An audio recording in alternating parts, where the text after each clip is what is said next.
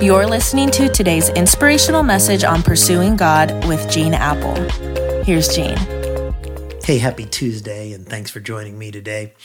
Uh, yesterday, we began talking about the story of Noah, who chose a faith adventure with God instead of just going through a boring, risk free, ho hum life. And today, we'll find that faith isn't boring, but it does require two things we don't like doing it requires obeying and waiting. Now, I know this sounds weird, but when this story begins, Noah is 500 years of age, probably going through a midlife crisis. And God says to him in Genesis 6, I want you to build a boat to save you and your family because it's going to flood. Now, from a human perspective, can we just admit that was ludicrous? Noah lived at least 500 miles from the nearest body of water, the Mediterranean Sea. How is he going to get the boat there? And God gave specific instructions to Noah. The boat was to be made of gopher wood, sealed with tar inside and out. It was to be 450 feet long. That's like a football field and a half, 75 feet wide, 45 feet tall, with bottom, middle, and upper decks. It was like a three story Royal Caribbean cruise ship, which would have enough capacity to carry the equivalent of 522 standard stock cars used by the railroads. And God says, I want you to build this boat, and then I want you and your family to get on the boat with two of every kind of living animal. And then I'm going to cleanse this world and its violence and corruption and depravity and sin with a flood, and we're just going to start over. And that's exactly what Noah did.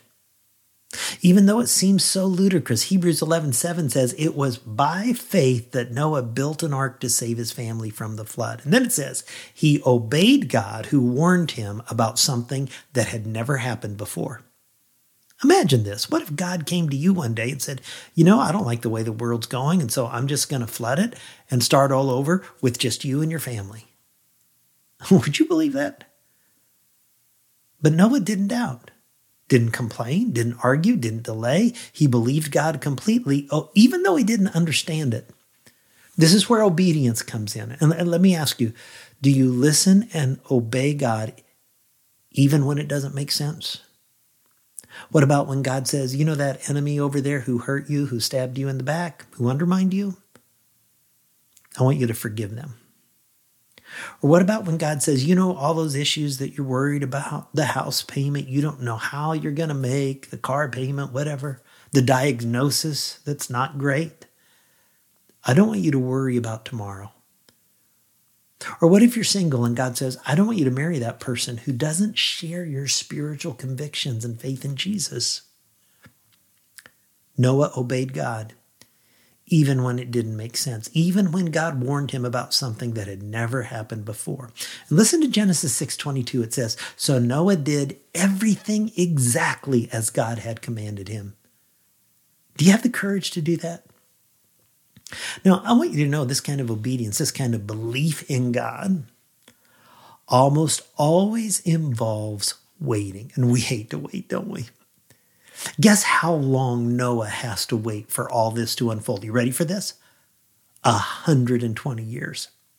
Now, if I was Noah, I think about by year 75 of building this ark, I'd be having a few doubts about whether this was really going to happen or not. I mean, I bet there were days he wanted to say, I've worked on this thing for 75 years. Give me my gold watch, stick a fork in me because I'm done. Friends, anybody following God on a faith adventure is going to learn that God's timing is always different than ours because we want things now on our timing. God, I want the perfect mate right now. I want that new job, the new promotion right now. Noah waits 120 years. Philip Yancey teaches that there are basically two kinds of faith there's childlike trust that God can do anything. And then there is the hang on to God no matter what kind of faith. And that's the kind of faith Noah had to have for 120 years of waiting. That's the kind of faith where you believe God's word even in your season of waiting. Listen, if you're really serious about following God, you got to believe Him. Trust Him, even when you don't understand it.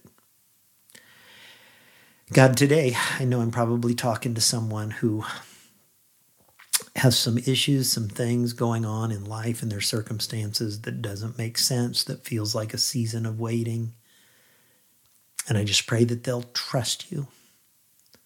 that they'll, in the waiting, learn that you can be trusted and that they'll have faith and they'll hold on. A few of us will ever have to hold on for 120 years like Noah did. Thank you for his faithful example. We pray today in Jesus' name. Amen. Catch you tomorrow. You're listening to today's inspirational message on pursuing God with Gene Appel.